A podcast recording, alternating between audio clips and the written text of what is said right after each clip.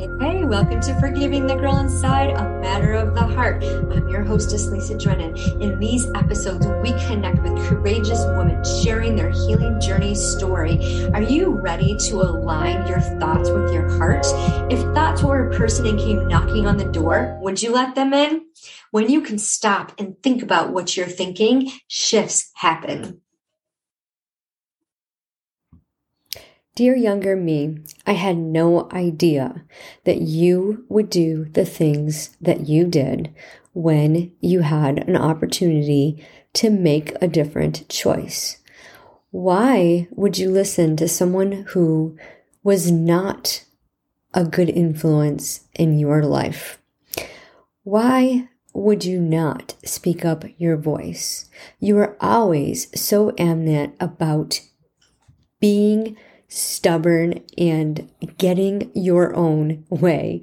So, how did you fall into the trap of being influenced and controlled by others? As I reflect on my younger self and the choices that I made, I know I can't go back and change the circumstances, but I certainly can change my perspective.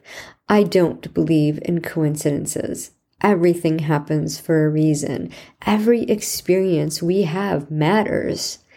And we can never, ever turn back time. But we can certainly look for the good that happened because of the situation that we were in. External validation was huge for me. I wanted to be so good. I wanted to people please. I wanted everyone to like me. Who doesn't, right? Being the prettiest girl, the best dresser, the most fun, just exuberating joy wherever I went. But that's not how I projected myself. I couldn't, because in the inside, I was miserable and angry and frustrated, and my thoughts occupied my emotions to the point where everything came out as disgust and anger. I wanted so desperately to be joy filled. It wasn't happening. Anger reared its ugly head viciously. And I remember taking all kinds of personality tests just to figure out who I was. Because if you don't know who you are, how are you supposed to change? You have to be happy with yourself, is what I heard. So, an avid reader, every time I went to counseling, they would tell me to read a book. In seventh grade, I had assertive training. My counselor thought, well, since you're so aggressive, let's channel that into something positive. I think that was the first time anyone really reached out to help me and my attitude problem. An attitude of gratitude was not in the making for my seventh grade self. I remember being in the assertive class, and my former best friend was also in there. And we got out of social, we got out of um, study hall.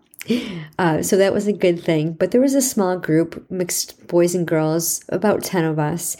And I remember being so angry because my ex best friend was there. And who does this teacher, this guidance counselor, think she is putting us together?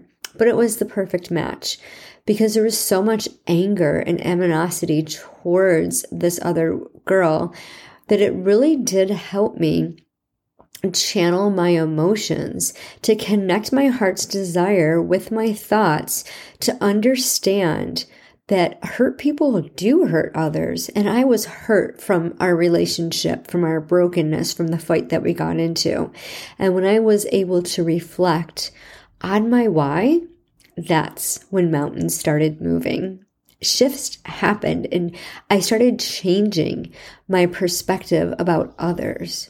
No one else can control our feelings. We are the only ones that can change how we feel. We can't get fulfillment from anyone else unless you're saved and Jesus is your best friend. But when it comes to people, so many of us have holes in our hearts that we're trying to fill, a void, something that's missing and we know it, and we keep going after worldly things. It's never going to work.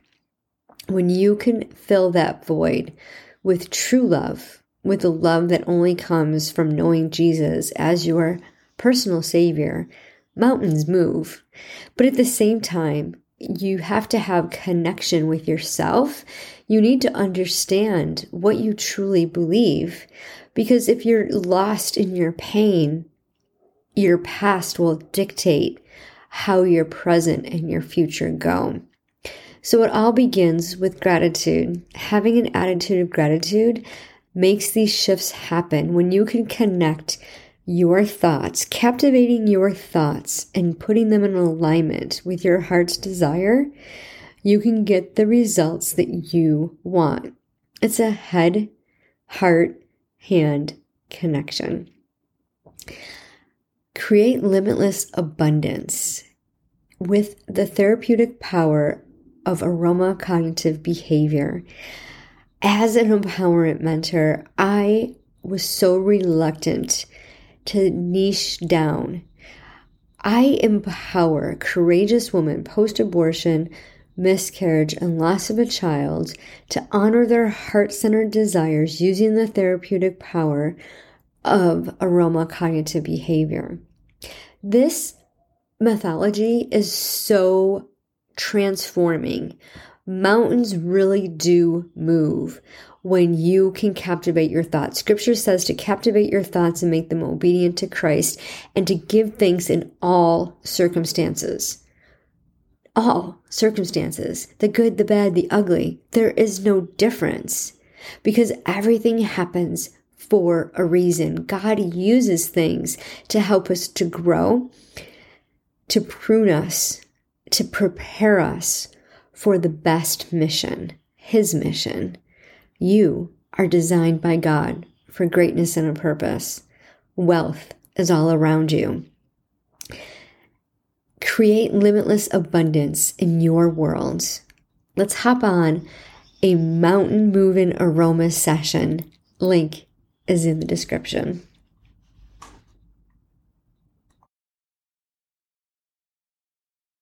Thank you for listening to this episode of Forgiving the Girl Inside, a matter of the heart.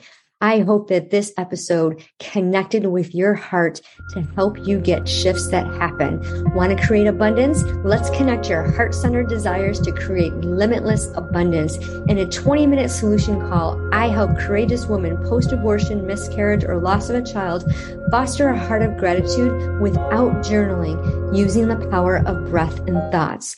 Receive the possible. Book your call today. Link is in the description. Wealth is all around you.